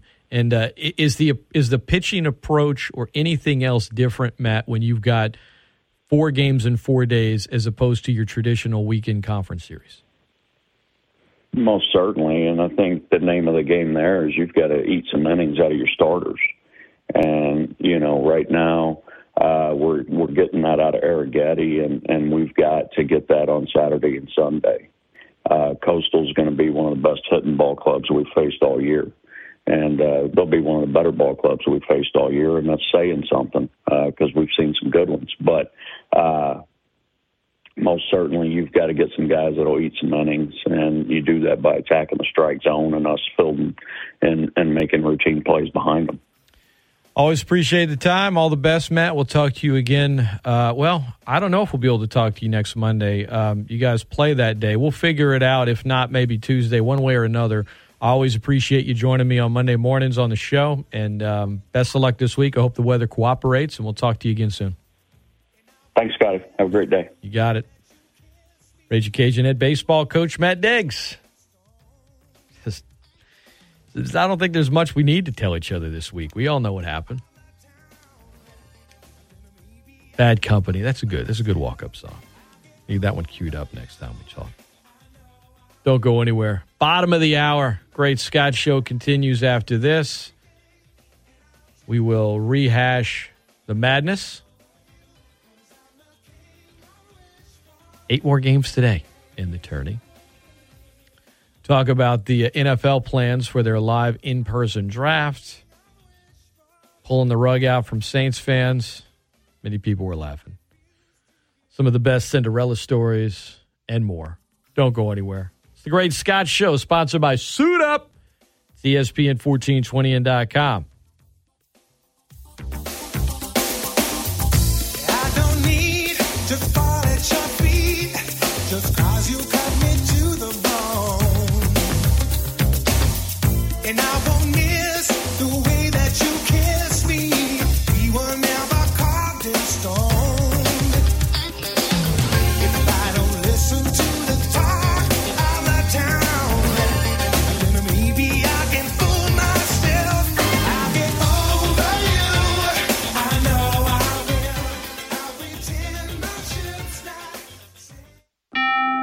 What can help you take advantage of today's low mortgage rates and save money? Rocket can. You could save hundreds of dollars every month by refinancing with Rocket Mortgage at today's near historic low rates. If your current rate is over four percent, with today's low rates, you could lower your payment by over one hundred fifty dollars a month, saving thousands in interest every year. With a cash-out refinance from Rocket Mortgage, you could consolidate and pay off high-interest debt, tackle home improvements that could add value to your home, or even set aside cash for your child's future education. We've already helped over one million clients just like you reach their home financing goals this year alone. So remember this. What can give you the technology to refinance easily and save money? Rocket can. Call us today at eight three three eight ROCKET or go to rocket mortgage dot com. That's eight three three eight ROCKET or go to rocket mortgage dot com. Savings are based on quick loans, internal rate, points and fees may apply. Call for cost information and conditions. Equal housing lender, licensed in all fifty states, and N M L S consumer access dot org, number three three three zero. This is Renee. Happy to be here. She's in a few John Deere commercials this year, but she's not some influencer. She's more of a groundbreaker behind the wheel of a one-series tractor. With her iMatch quick hitch, backhoe, quick park loader, and auto connect mower deck, turning her four-acre lot into a little slice of heaven is as easy as... Renee runs with us on a John Deere one series tractor because the most important job is the next one. That's all I got. Nothing runs like a deer. Hear Renee's story at deer dot com. Need a job? We've got them. Lofton Staffing Services has immediate openings for security guards, warehouse workers, order pickers and fillers, landscapers and groundskeepers, shipping clerks, general laborers, and logistics coordinators. These are great paying positions, working for great companies. You can work full-time or part-time. There's no fee, and at Lofton, you get paid the week you work.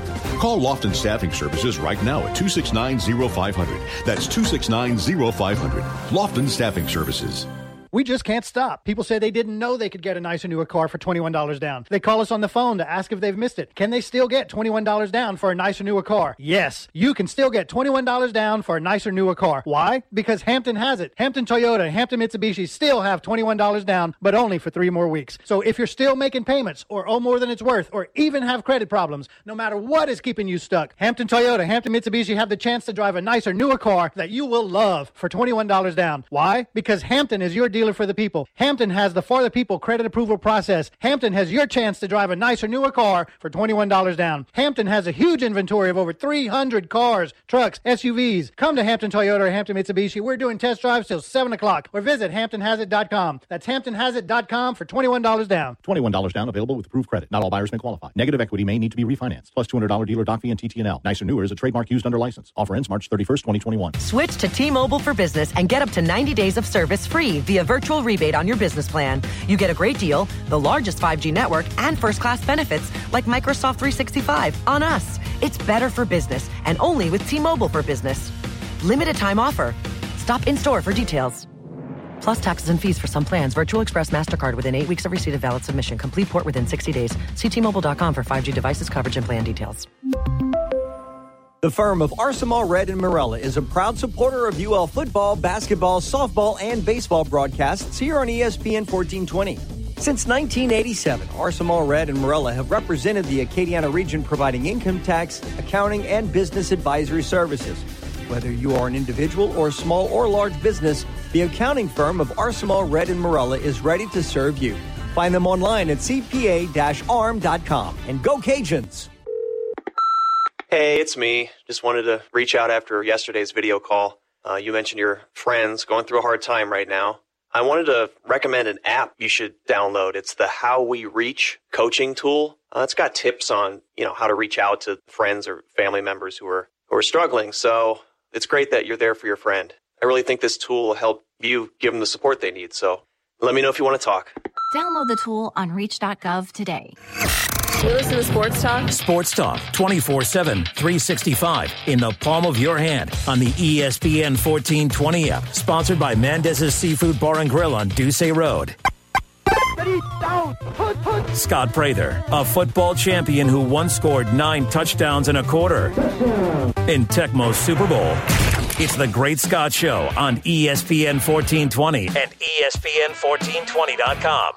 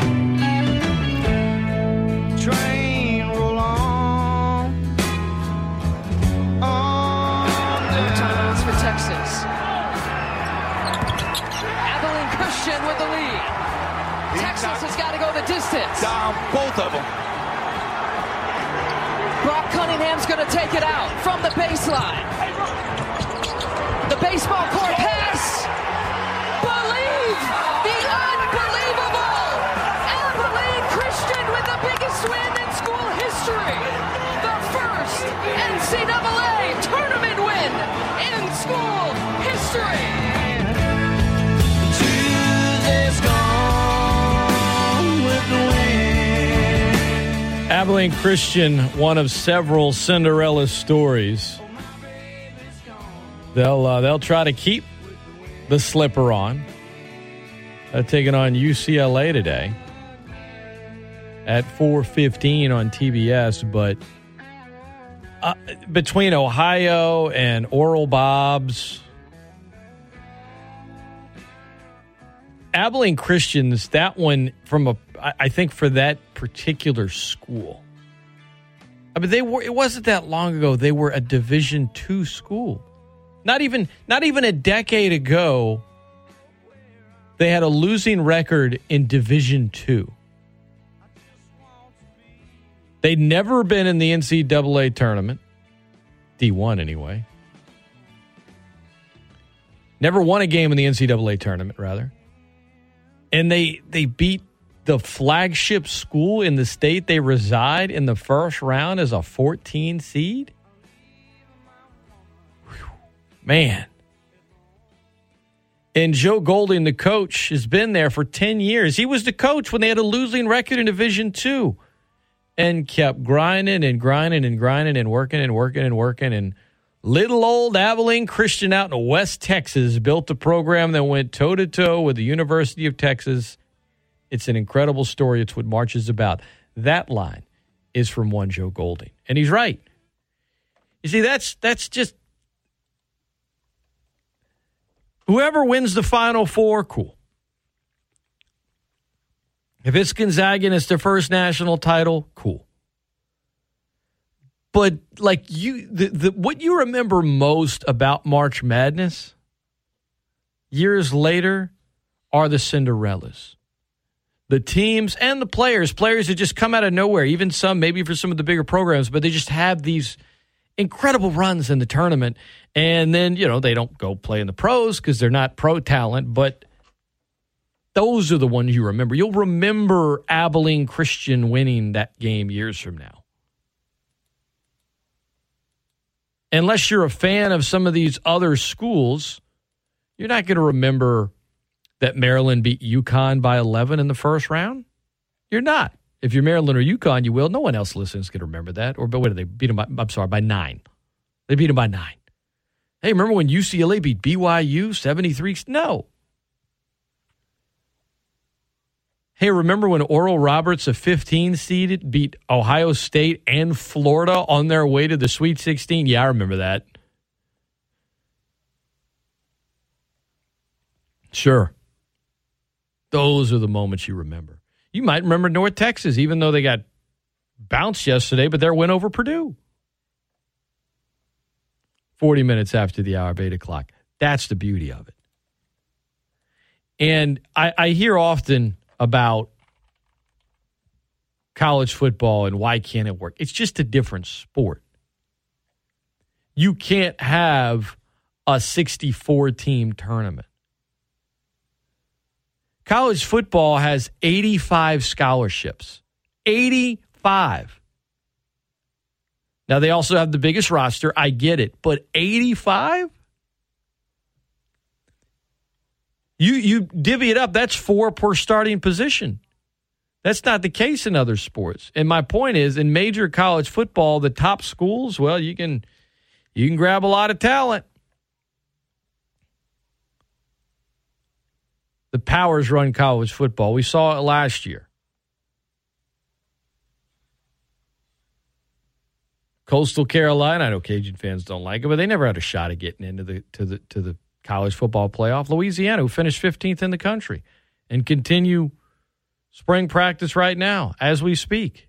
Coach Napier's squad, amazing job. Lost one game last year. Had they won that game and finished undefeated, they they wouldn't have been in the they wouldn't have been in the college football playoff.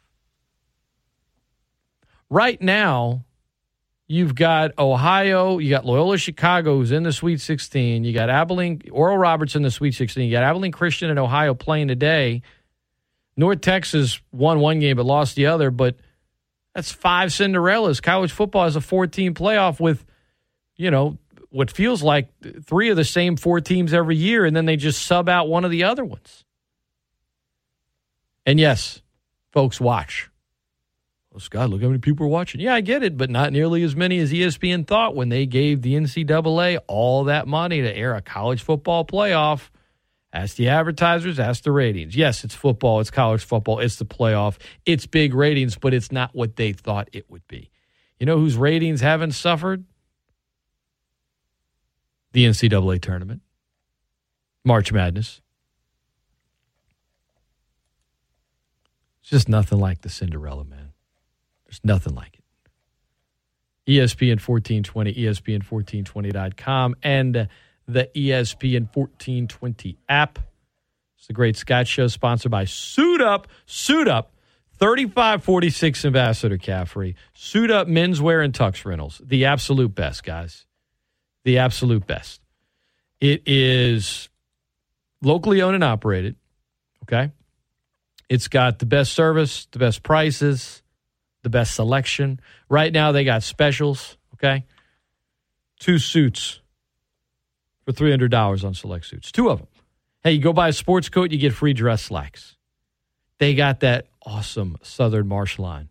The Southern Marsh clothing line, I was wearing I was wearing my shirt yesterday. Wore it all day. Didn't want to take it off. Ended up sleeping in it. Thought about wearing it to work this morning when I woke up at five. I didn't. I thought about it. I mean, it was it's that comfortable. That's my point. It is... Uh, Louisiana born and bred as well, clothing line. And that high-tech fabric that they use that just makes the shirt feel so comfortable, they got it. Basically, whatever you're looking for. Suit up, suit up. You got a wedding coming up, guess what? They got specials, guys. They got specials. If you're a wedding and you're thinking about where I'm going to get my tuxes from, here's your we- wedding package for rentals. Five or more paid rentals. If you do that, the groom... his tux is free. The ring bearer, half off. Groomsman, forty dollars off. All of that. Are you kidding me? What a sick deal. And you're going to be looking great, okay? Look good, feel good. They're going to suit you up. They're going to have you looking good. Suit up, suit up. thirty-five forty-six Ambassador Caffrey, between Rooms to Go and Lafayette Shooters. When you go, tell them you heard about it on The Great Scott Show. I'd much appreciate it. Amazing stuff. Emails are open, Scott at E S P N fourteen twenty dot com. You can uh, give me a call as well at two six nine, one oh seven seven. Between college football, basketball, between U L baseball and softball, and uh, and the N F L. Didn't really get into much of the Pelicans. They did have a nice win yesterday. The trade deadline's coming up. We're going to do that later on in the week. Don't worry. We'll get into that. But I got to tell you, the old pulling out the rug from under them happened to the Saints this weekend. More on that in four minutes. All right, let's head to the phone lines at two six nine, one oh seven seven. Good morning. Welcome into the show. Hello. Hi. Um, yeah, I understand Texas committed twenty-two or twenty-three turnovers. You know, but, Scott, man, the ending of that game, the ending of that game, that wasn't a foul, man. I'm sorry. Uh, I, I don't I don't know. I'm just kind of tuning in. But I, I don't like to see games in that way, man. And But, you know, I, I give – I give Abilene Christian um, respect. You know, like I said, uh, they played good defense. Uh, Texas committed twenty-three turnovers, so that had a lot to do with it. But I felt it was a cheap victory at the end. Uh, what's your take on it? I'm gonna hang up. I and, mean, you uh, you, you, you didn't you didn't you didn't think it was a foul at all? No. Yeah, not sure. I, I thought it was clean. Maybe, maybe I don't know. I haven't gone back. I haven't gone back and watched it, but in the moment, I wasn't like, I don't think it's a foul. I'll also admit that it was like after eleven, and I was, I probably should have gone to bed like an hour and a half earlier. But I was just like, I have to finish this game. The last two yeah, minutes like- of that game lasted thirty minutes. That was like the biggest downside of that one. Um, but I'll, I'll, I'll try. I'll go back and look at it. I mean, I, I don't. I don't remember in the moment thinking that wasn't a foul. Now, look, you call a foul with one point two seconds left, it's going to raise some eyebrows. But if it's a foul, but let me let me go take a look. Uh, Ruck, uh, Rutgers won that game, right? Rutgers uh, beat uh, Clemson, but then they lost to Houston. Oh, Houston won? oh, yeah, yeah. Hey, Houston, man, Houston, I, I, Houston I, I, won. Houston won by game. three. Yeah. Wow, I was in uh, Syracuse, man. Hey, man. Hey, you know what's funny, man? Uh, every time I look at Boeheim's son, man, I just It's, it's, I'm getting older because I remember Boeheim's son when uh, when uh, when Carmelo won, man. I remember he was a little boy. Uh, I, it, it, it, I like I know three. I know he's his kid, and yet I call him his grandson. But I know it's his kid. Like I can't help it. There's just such a there's such an age gap there. I can't help it. But yeah, it, it is it is cool when you see like the little kids grow up. But um, that's crazy, man. Because he's what twenty-one. I mean, Jim. Yeah. Jim had him late in life. Yeah, Jim is well, seventy-six. Anyhow, Jim is seventy-six years old, so you wouldn't know it either. That's crazy. That's um, Boeheim looks good for his age, man. Well, I haven't seen him recently, but every time I see him, he he, does, you know, he doesn't like an old man. He, he reminds me of like a Larry Brown type. You know, yeah. it just you know, just stay around young people. You stay young. So I guess so. Right, and he's got he's got other ones too that like like you know I think um, both of his other kids play. So Buddy has a twin sister that plays. Uh, college ball somewhere, maybe Rochester or something like that. And they have a brother that plays at Cornell, so that's something, man. Yeah. Oh, hopefully uh, L S U can get Michigan today, man. I'm, I don't know what it is, man, when it comes to um, the tournament. You know, I'm not a big college basketball fan like I used to, but when it comes to the tournament, man, uh, I always want to see L S U go far. Really? And uh, thank y'all. You have a good one. Oh, yeah, yeah. I, I don't know what it is about the uh, the basketball team, man. You know, but once they, they get in the tournament, I found myself rooting for him. Like, let's go. You know, I, I, you know what I think it is, man? Like, the basketball team, you know, compared to the, their football team, compared to their baseball team, uh, maybe gymnastics. It's just um, the basketball team doesn't get to. I like. I, I, I remember. Use. I remember. And look, in, in their run in oh six, I was I was really behind them um, at the time. I mean, part of it was there were so many people that were like couldn't stand John Brady, um, and Brady. You know, rub some people the wrong way because of how abrasive he could be. I'm not. I don't find myself rooting for Will Wade personally, but uh, I remember rooting for Brady and like the, the guys on that team. I'm not going to actively root against him or anything, but uh, that oh six run was amazing. And when you look back at the players on that Final Four team, you know, Darryl Mitchell, Tasman Mitchell, Big Baby, Tyrus Thomas. Then you had Garrett Temple who was starting, and like of all those guys, Temple's the one. He's still playing in the N B A, and he wasn't even viewed as an N B A prospect. In fact, he wasn't even heavily recruited. He just, the family history and his dad and his brother and stuff and his grandfather, it just, it was, he was going to L S U, and that guy has just been, uh, I'm, I'm a big Garrett Temple fan. I still follow him in the league, and um, I'll always remember that oh six run by L S U to the Final Four. It was an incredible run back then. That whole tournament was wild. You know, George Mason that year. Yeah, I was it talking about that team last night. It wasn't like that didn't have like you've had some more Cinderella since then reach the Final Four, right? I mean, whether it be Loyola Chicago just a few years ago, there's been some others, but back then you didn't have like mid majors, like you know a V C U, a Loyola Chicago didn't feel yeah. like as crazy as it did when George Mason made it. It was like this is crazy. So that tournament was great until you got to the Final Four, and then it was just, you know, three blowouts. It wasn't any good. But that's the thing about the tournament. The Final Four can be forgettable. The title game can be forgettable. But they're, like the, the first four days of it, there's just the – like there's going to be madness no matter what because you have that many games. So it's almost impossible not to be memorable and not to be exciting. Yeah, uh, I, I mean, I wanted that two thousand team to do something. I think they lost to uh, Wisconsin. On a crazy yeah, game, but yeah, um, yeah, yeah, yeah, the Stromile Swift team. All right, thank you, man. Stromile and Jabari Smith, Brady. Ten minutes tonight, Brady. A lot of folks didn't like Brady back when he coached there, just because he he didn't like taking uh, didn't like taking it from anybody, if you will, put it that way. E S P N fourteen twenty dot com. The Saints. Free agency. Haven't made too many big signings. The second phase of free agency is going to begin now. With the exception of Kenny Golladay, I think all of your big moves are pretty much done. Um, they're, I, I don't think, I think at this point, from this point on, you're going to see a lot of one year, two year deals, a lot of short term deals with voidable years, a lot of veteran players. Basically, the teams are going to be signing off the clearance rack. And for the Saints, you know, draft equity right now, when you're over the cap as much as you were and you had to get below it and you had to release a lot of players, draft equity is key. You got to hit in the draft. And, and fortunately for the Saints, they got some good news on Saturday that they would be keeping their seventh round pick that was initially taken away by the N F L for COVID nineteen violations. Apparently the Saints appealed and got the pick back.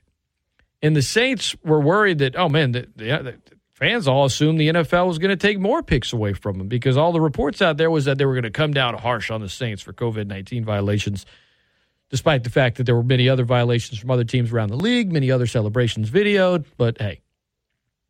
But it didn't. So then you looked at it, you're like, wow. The Saints have eight picks in the draft.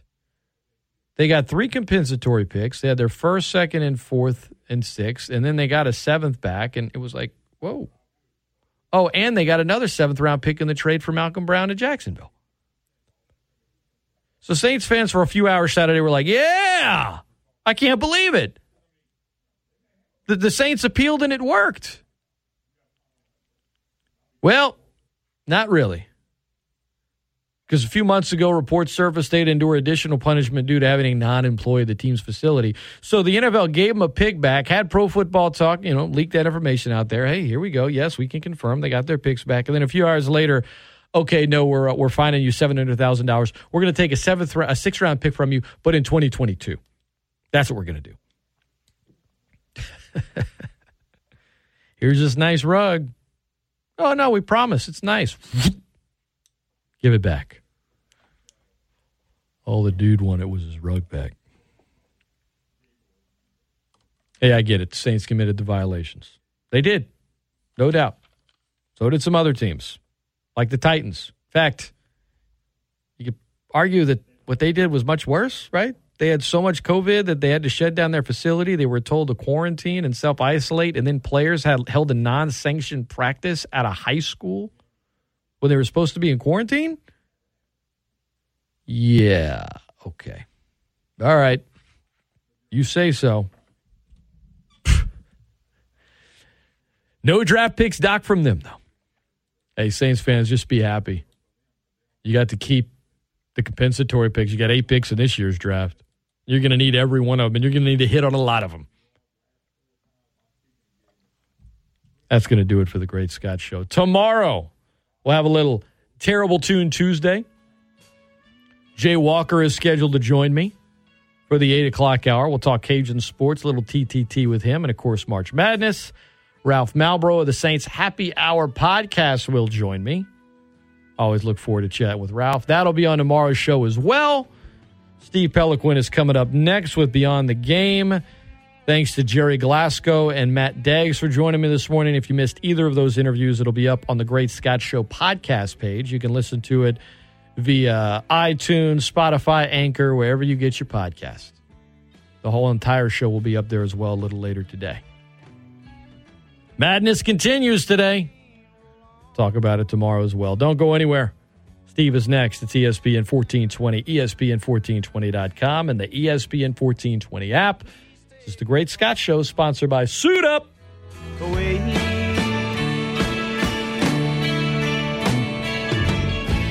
Now feel the wind blow outside my door. Meantime, I'm leaving my woman.